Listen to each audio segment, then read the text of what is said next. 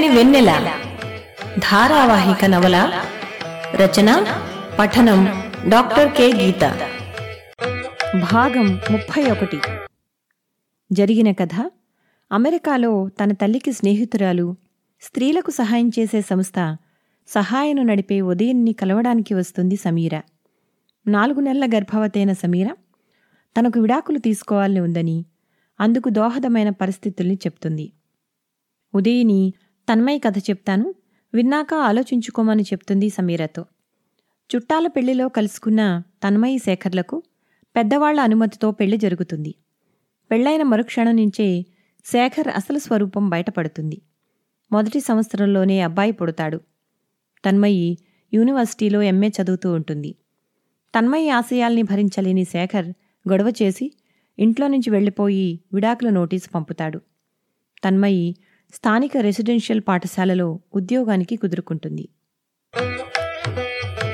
University canteen బయట చెట్టు కింద చిన్న చిన్న రాళ్ళ మీద కూర్చుని ఉన్నారు అనంత రాజు దివాకర్ కరుణ తన్మయి. చేతిలోని జేఆర్ఎఫ్ క్విజ్ పుస్తకం తెరిచి తన్మయి ప్రశ్నలు అడగసాగింది. ఇన్నాళ్ళు ఏ పుస్తకం చదివినా వ్యాసరూప ప్రశ్నలతో పాటు బిట్ పేపర్కి పనికొచ్చే ప్రశ్నలని అనిపించినవన్నీ ఆ పుస్తకంలో రాయసాగింది తన్మయి.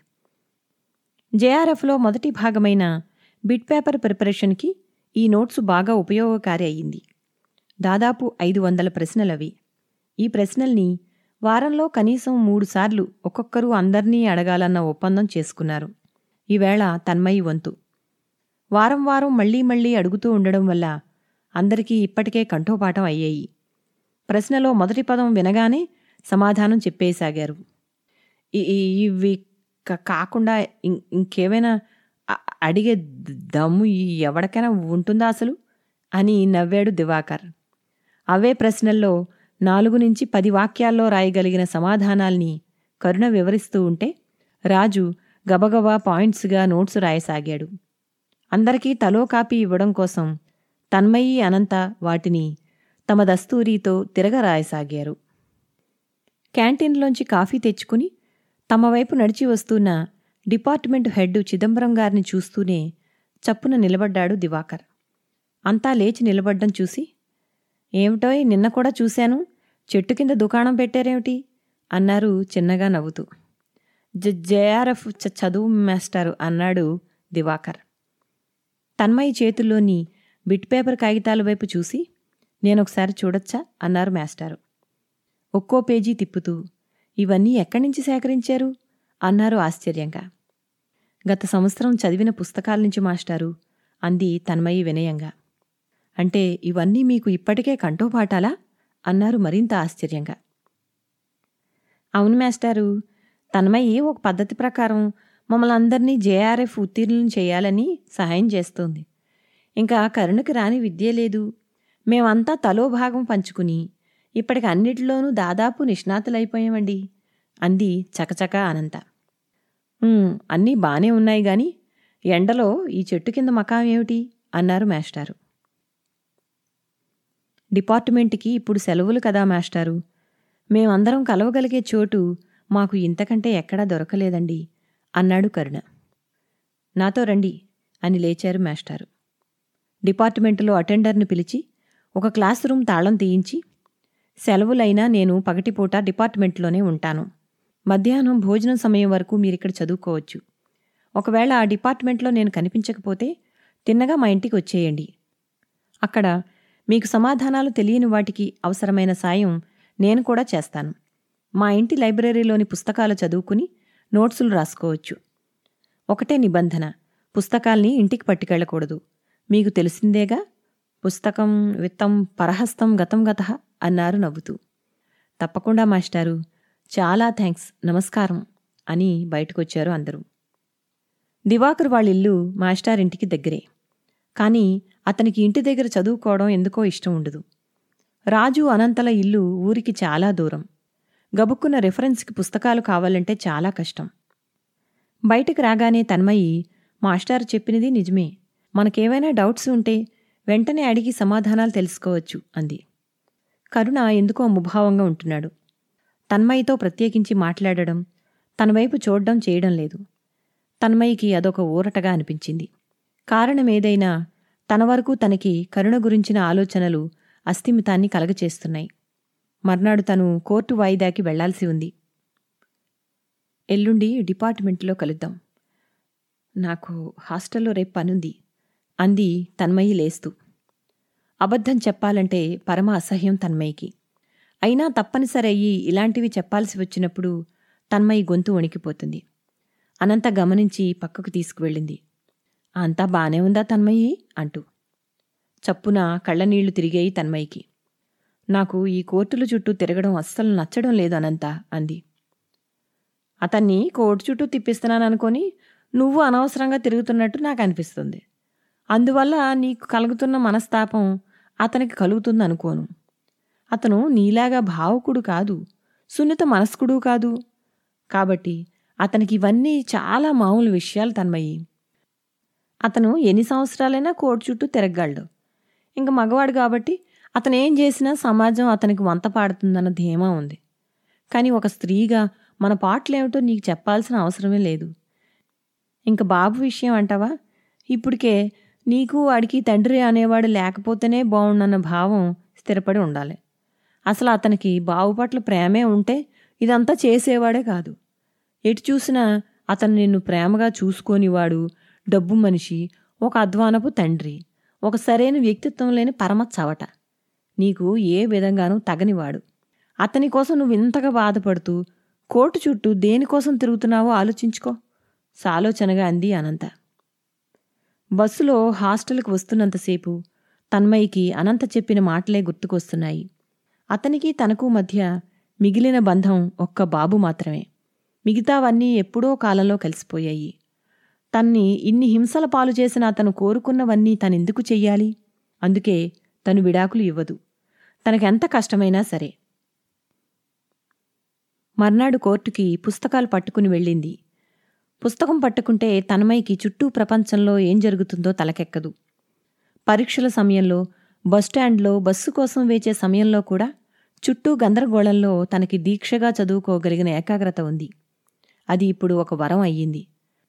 తన్మయి చేతిలోని జేఆర్ఎఫ్ నోట్సులో దృష్టి కేంద్రీకరించింది. లాయర్ లోపలికి పిలిచినప్పుడు యాంత్రికంగా వెళ్ళి ఐదు నిమిషాల్లో బయటికి నడిచింది. శేఖర్ వైపు కన్నెత్తి కూడా చూడలేదు. అతనిప్పుడు తనకి ప్రత్యర్థి మాత్రమే. ఎక్కడో చదివింది. నీ శత్రువు గురించి నువ్వు ఆలోచిస్తున్నావంటేనే అతను నీ మీద గెలుపు సాధిస్తున్నాడని అర్థం. ఇక మీదట అతని ఆలోచనల్ని కూడా రానివ్వకూడదు. దృఢంగా నిశ్చయించుకుంది. ఆ వారంలో స్కూల్కి సెలవులొచ్చాయి. ఆయాలు ఊళ్ళు వెళ్ళారు. హాస్టల్ భవనాలన్నీ దాదాపు ఖాళీ అయ్యాయి. వార్డెన్లు కావాలంటే వెళ్ళొచ్చు లేకపోతే ఉండిపోవచ్చు. వెంకట్ రెండు రోజులు వెళ్ళొచ్చాడు. మురళి ఒకరోజు పొద్దుటే వెళ్ళి సాయంత్రానికి వచ్చేశాడు. ఆయాలు కూడా సెలవు తీసుకున్నారు. సాయంత్రం భోజనాలయ్యాక ముగ్గురు రెండు హాస్టళ్ళకి మధ్య కుర్చీలు వేసుకుని కూచున్నారు. తన్మయి మనసు నిండా పరీక్షల తాలూకు పుట్టలు తిరుగుతూ ఉన్నా కాసేపు వాళ్ళతో కబుర్లు చెప్పడంలో మనసుకి ఊరట లభిస్తుందనిపించింది. మీరు కంప్యూటర్ ఇన్స్ట్రక్టర్ అయి ఉండి ఓనమాలు దిద్దుతున్నానని చెప్పారేమిటి? అంది తన్మయి వెంకట్తో. బదులుగా మరదే అన్నీ చెప్పేస్తారు అన్నాడు ఎప్పటి హాయైన నవ్వుతో వెంకట్. తన్మయ్యకి ఆ నవ్వు చూస్తే భలే ఆనందం వేస్తుంది. పసిపిల్లాడిలా ఎప్పుడూ సంతోషంగా ఉండడం ఎలా సాధ్యమవుతుంది అతనికి? అదే అడిగింది. అందుకు సమాధానంగా మురళి జీవితం మీద సీరియస్నెస్ ఉండదు వెంకట్కి అన్నాడు. వెంకట్ సీరియస్గా ఉన్నట్టు ఫోజు పెట్టి అబ్బా సీరియస్గా ఉండి మీరిద్దరూ సాధిస్తున్నదేమిటో? బైదివే కొత్త సినిమాలు ఏం చూశారు? అన్నాడు తన్మయి వైపు చూసి చిరునవ్వుతో. సినిమాలా? అని ఆశ్చర్యపోయింది తన్మయి. తన జీవితంలో సినిమాలకి ఎప్పుడూ ఒంటరిగా వెళ్ళలేదు. ఇక ఇప్పుడున్న పరిస్థితుల్లో సినిమాకి వెళ్ళే జీవితం ఉందా తనకి? ఆలోచనలో పడిన తన్మయి వైపు చూస్తూ ఏమిటండి అంత దీర్ఘంగా ఆలోచిస్తున్నారు? నేను అడిగిన ప్రశ్న సినిమాల గురించి మా ఇంటి పైకప్పు గురించి కాదు అన్నాడు వెంకట్. ఈ నవ్వులాటలకే కాని మీకు అభ్యంతరం లేకపోతే మీ గాథ వినాలని ఉంది తన్మయ్య గారు అన్నాడు మురళి. తన్మయి ఆశ్చర్యంగా చూసింది. పైకి ఎంతో గంభీరంగా నిశ్శబ్దంగా కనిపించే ఇతనికి తన గాథ వినే కుతూహలం ఉందన్నమాట. తన మౌనాన్ని మరోలా అర్థం చేసుకుంటూ అంటే మీకు అభ్యంతరం లేకపోతేనే అన్నాడు మురళి. వెంకట్ కూడా తన వైపు చూస్తూ మీ గాథ మన ముగ్గురిని దాటి ఎప్పుడూ ఎక్కడికి వెళ్ళదని మాట ఇస్తున్నా అన్నాడు సీరియస్గా. మీకు అంత సీరియస్నెస్ అతకదలండి. అయినా మంచి మిత్రులు. మీకు కాక ఇంకెవరికి చెప్పుకోగలను నా గాథ. కాకపోతే వినే ఓపిక మీకుండాలి అంతే అంది తన్మయి. దాదాపు రెండు గంటల సేపు తన్మయి చెప్తున్న సన్నివేశాల్ని అతి నిశ్శబ్దంగా విన్నారు మురళీ వెంకట్. మురళి వెంటనే తేరుకోలేనట్లు కనిపించాడు. ఎటో చూస్తూ తన్మయి బాధల పట్ల దుఃఖిత హృదయంతోనూ తన్మయని దుఃఖానికి గురిచేసిన అతని పట్ల కోపావేశాలతోనూ సతమతమవుతున్నట్లు అనిపించాడు. వెంకట్ మాత్రం మీరు యూనివర్సిటీకి వెళ్ళి వస్తున్నారంటే ఏదో మామూలు విషయం అనుకున్నాను. మీకున్న పట్టుదలకి ధైర్యానికి జోహార్ అన్నాడు. ఎప్పుడూ యోగమూర్తిలా శాంతవదనంతో ఉండే మురళి ముఖంలో కనిపిస్తున్న బాధని చూసి తన్మయికి వేదన కలగసాగింది. తను మురళి ప్రశాంతతని కొల్లగొడుతూ ఉందా? అప్పుడప్పుడే పశ్చిమాన ఉదయిస్తున్న చంద్రుడి వైపు చూస్తూ తన్మయ్య గారు మీ కథ విన్నాక మీ పట్ల గౌరవం రెట్టింపయ్యింది. ఎప్పటికీ మీ జీవితం వెనుతిరగని వెన్నెల కావాలని ఆశిస్తున్నాను. మీ ఆశయ సాధనలో నా సహాయం ఎప్పుడు అవసరమైనా చెప్పండి. తప్పక చేస్తాను. మీ జీవితం పది మందికి స్ఫూర్తిదాయకం. జీవితం అనేది ఒకే ఒక్కసారి మాత్రమే లభిస్తుందని నేను నమ్ముతాను. జీవితం ఎంత చిన్నదో అంత అపురూపమైంది. దాన్ని సార్థకం చేసుకుంటున్న మీకు శిరస్సు వంచి నమస్కరిస్తూ అభినందనలు తెలియజేస్తున్నాను అన్నాడు ఉద్విగ్నంగా. నాకు అంత భాష రాదు గాని మీ జీవితాన్ని జీవించడం అంత సులభతరం ఏమీ కాదు. I have seen the greatest women in my entire life అన్నాడు వెంకట్. నన్ను అంతగా పొగిడేయకండి. నా బాధల్ని చెప్పుకోవడానికి మీరిద్దరూ ఇక్కడ ఉండడం నా అదృష్టం అంది తన్మయి తేలికైన మనస్సుతో. తన్మయి లేచి ఒక్క నిమిషం అని తిరిగి చేతిలో బ్యాగుతో వచ్చి మురళిగారు అతను పట్టుకెళ్ళిపోగా మిగిలిన బట్టలేవి. మన వృద్ధాశ్రమంలో ఎవరికైనా ఉపయోగపడతాయేమోనని పట్టుకొచ్చాను అంది మురళికీస్తూ ఇంతలో వంటింట్లో నుంచి వంటతను వంటావిడ మరో ఇద్దరు పనివాళ్ళు గాభరాతో పరిగెత్తుకొచ్చారు. ఏమైందని అడిగేలోగా మరింత గాభరాగా సిలిండర్ పైన మంటలొచ్చేసే మంటలు అంటూ పరుగులంకించుకున్నారు పక్కనే ఆడుకుంటున్న బాబుని లేవదీసి ఒక్క ఉదుటిన తన్మయి కూడా దూరానికి పరుగు తీసి చుట్టూ ఉన్నవాళ్ళతో పాటు వెళ్ళి నిలబడింది. అంతా హాస్టల్ భవంతికి దూరంగా నిలబడ్డారు. ఎవరికీ ఏమీ తోచడం లేదు. గోర్ఖాలు తోటపనివాళ్ళు కూడా పరిగెత్తుకొచ్చి అక్కడే నిలబడిపోయారు. వంటింట్లో పెద్ద మంట తాలూకు వెలుతురు వస్తుంది. ఎప్పుడు పేలుతుందో పేల్తే ఏమవుతుందో అన్న ఆందోళన అందరి ముఖాల్లోనూ. మురళిగారేరి అంటూ చుట్టూ చూసింది తన్మయి. వెంకట్ చుట్టూ చూస్తూ వంటింటి వైపు చూపించాడు. వంటింట్లో నుంచి మంటలు రేగుతున్న సిలిండర్ని పెద్ద గుణపంతో బయటకు తోసుకుంటూ వస్తున్న మురళివైపు చూసి మురళి జాగ్రత్త! అని అరిచింది తన్మయి భయంతో చెంగు తీసి నోటికి అడ్డం పెట్టుకుంటూ. ఆ సిలిండర్ని పక్కనే జరుగుతున్న కన్స్ట్రక్షన్ ఇసుకలో పడేసి పరుగెత్తుకెళ్ళి కనబడ్డ బకెట్లో నీళ్ళు తెచ్చి కుమ్మరించి ఆర్పేశాడు మురళి. అందరూ ప్రశాంతంగా ఊపిరి పీల్చుకున్నారు. బొబ్బలెక్కిన అతని చేతుల్ని దాచుకుంటూ తమ వైపు వస్తున్న మురళిని చూసి తన్మయి అసలతను అలా ఎలా చేయగలిగాడో అర్థం కాక అయోమయంగా తలూపింది. ఇంత అసంకల్పితంగా పరోపకారం చేయగలిగిన ఇటువంటి గొప్ప వ్యక్తులు కూడా ఉంటారా? ప్రమాదం జరిగినప్పుడు ఎవరైనా ముందుగా తమని తాము రక్షించుకునే ప్రయత్నమే చేస్తారు. తన వరకు తనకి ముందుగా బాబు గుర్తొచ్చాడు. అదేం ప్రమాదమో తెలియకపోయినా అసంకల్పితంగా అందరితో పాటు తను పరుగుతీసింది కాని మురళి అందర్నీ రక్షించడానికి తన ప్రాణాలు పణంగా పెట్టడానికైనా సిద్ధమయ్యాడు. అదెలా సాధ్యం? మురళి దగ్గరకు రాగానే కళ్ళనిండా నీళ్ళతో మనసంతా నిండిన అత్యున్నత భావంతో రెండు చేతులూ జోడించి నమస్కరించింది. మురళి వంటి ఉన్నత వ్యక్తిత్వం ఉన్న వ్యక్తిని ఇంతవరకు తన జీవితంలో చూడలేదు. బహుశా ఎప్పటికీ చూడదేమో. అతని మీద ఆరాధన గౌరవం వంద రెట్లు పెరిగేయి తన్మయికి. బాబుతో కాళ్ళకు దండం పెట్టించింది. అరెరే ఏమిటిదంతా? అన్నాడు దూరంగా జరుగుతూ మురళి. స్కూలు కరస్పాండెంట్ రాఘవేంద్రరావు గారు ఇంటి నుంచి వార్త విని హుటాహుటిన వచ్చారు. మురళిని అంతంత రిస్కులు చెయ్యొద్దని సున్నితంగా మందలిస్తూనే గొప్ప ప్రమాదాన్ని తప్పించినందుకు అభినందనలు కురిపించారు. శేఖర్ లాంటి దుష్టులే కాదు మగవాళ్ళలో మురళి లాంటి ఉన్నతులు కూడా ఉంటారని తన్మయి అర్థం చేసుకుంది. ఆ సంఘటన తన్మయి జీవితం మీద చెరగని ముద్ర వేసింది. బాబుకి స్కూలుకి సెలవులు కావడంతో కంబైన్డ్ స్టడీస్కి తనతో తీసుకెళ్ళక తప్పడం లేదు తన్మయ్యకి. మొదటి నుంచి ఒక కాలు మీద వాణ్ణి కూర్చోబెట్టుకుని మరో కాలు మీద పుస్తకం పెట్టుకుని చదవడం తన్మయ్యకి అలవాటైన విద్యే. ఆ రోజు అందరూ మాస్టారి ఇంటి దగ్గర చేరారు. మాస్టారి భార్య అంతమందికి విసుగు విరామం లేకుండా ఉడకబెట్టిన వేరుశనగలు కాఫీ అంటూ అస్తమాటు ఏవేవో తెచ్చి ఇస్తున్నారు. మాస్టార్తో సరిసమానమైన గొప్ప వ్యక్తిత్వం ఆమెది. బాబు నిమిష నిమిషానికి తన్మయ్యని చదవనివ్వకుండా విసిగిస్తుండడం చూసి మాస్టారు బాబుని ఇలా రావోయ్ అమ్మని చదువుకోనివ్వు నీకు జాంకాయలు కోసిస్తాను అని పెరట్లోకి తీసుకెళ్ళారు. అది మొదలు ఎప్పుడు మాస్టారింటికి వెళ్ళినా జాంకాయలు అంటూ బాబు ఆయన వెంట పడడం ఆయన నవ్వుతూ వాణ్ణి ఎత్తుకుని మరీ తీసుకెళ్ళడం పరిపాటి అయ్యింది.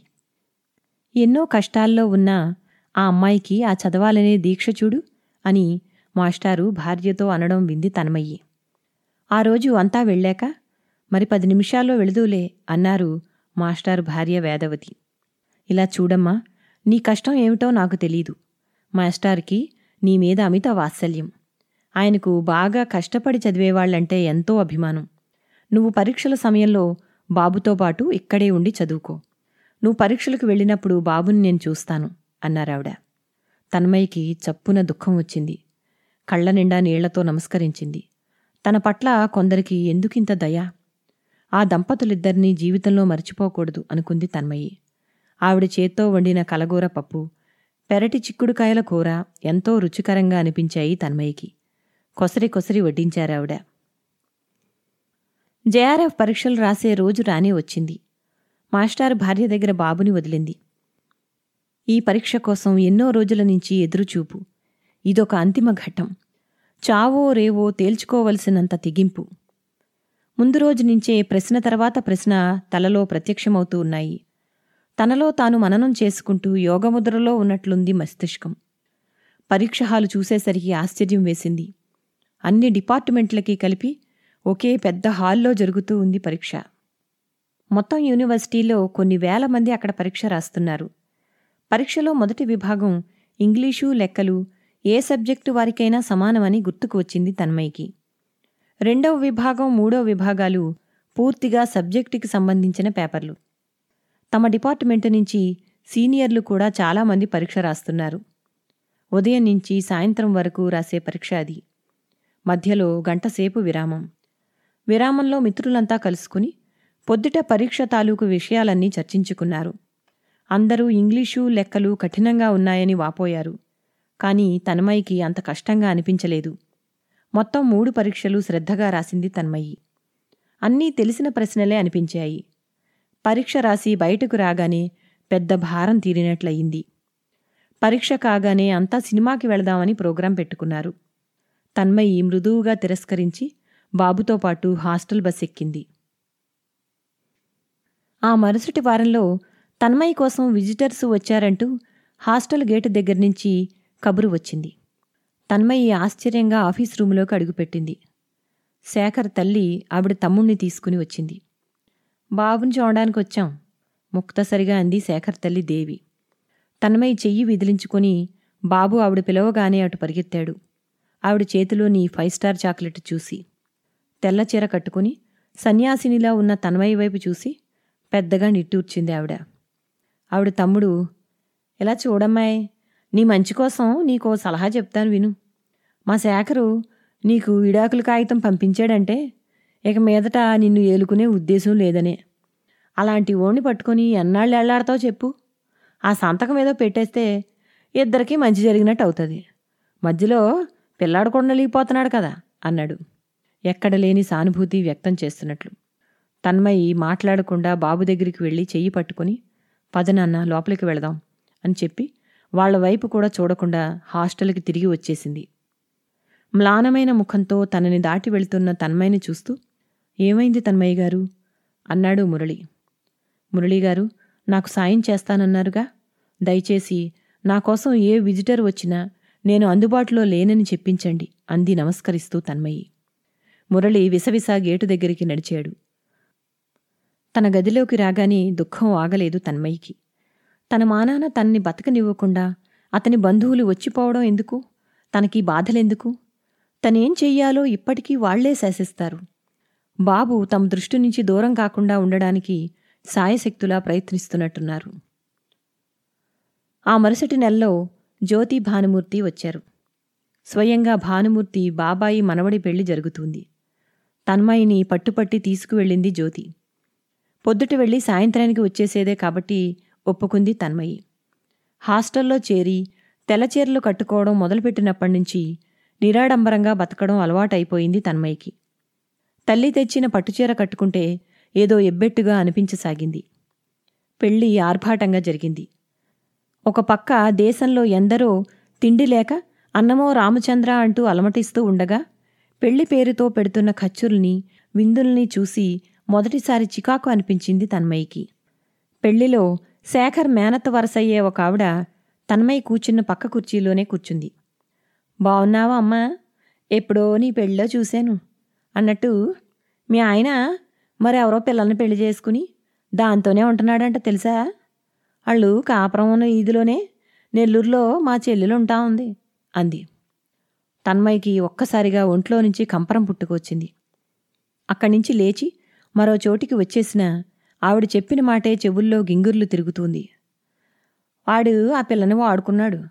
వాళ్ళు కాళ్ళు చేతులు కట్టి మరీ పెళ్ళి చేసేశారు అని. తన్మయ్యకి ఇప్పుడు అన్ని విషయాలు అర్థం కాసాగాయి. తనతో అంత హఠాత్తుగా గొడవ పెట్టి ఎందుకు విడాకులు వెంటనే పంపించాడో? విడాకుల కోసం వాళ్ళు ఎందుకు అంత ఆరాటపడుతున్నారు? తను విడాకులు ఇచ్చే వరకు చట్టబద్ధంగా అతనికి పెళ్ళి చేసే వీల్లేదు నెల్లూరులో అమ్మాయి అంటే బహుశా ఇంటి వాళ్ళ అమ్మాయి అయి ఉంటుంది. ఒక్కతే కూతురు కావడం వల్ల వాళ్ళ ఆస్తి మీద కన్నేసినట్టున్నాడు దుర్మార్గుడు. అక్కడ ఎక్కువసేపు ఉండలేక త్వరగా భోజనం కానిచ్చి అమ్మా నాన్నల దగ్గర సెలవు తీసుకుని బయలుదేరింది తన్మయ్యి వెనక నుంచి ఎవరో ఈ అమ్మాయి శేఖర్ మొదట పెళ్ళాం కదూ? ఇలా వంశంలో అందరికీ ముగుళ్ళు వదిలేయడం ఆనవాయితీ అనడం వింది. కుత కుత ఉడుకుతున్న మనసు మీద మాటల గాయాలు మళ్ళీ మళ్ళీ తగులుతూ ఉన్నాయి. ఇంకెప్పుడు బంధువుల ఇళ్ళకి ఎట్టి పరిస్థితుల్లోనూ రాకూడదు. గట్టిగా నిర్ణయించుకుంది. బస్సులో బాబు వెంటనే నిద్రపోయాడు. బయట చీకటి మనసంతా నిండినట్లయి తన్మయి బుగ్గల మీద నుంచి వెచ్చని కన్నీళ్ళు ధారాపాతంగా కారసాగాయి.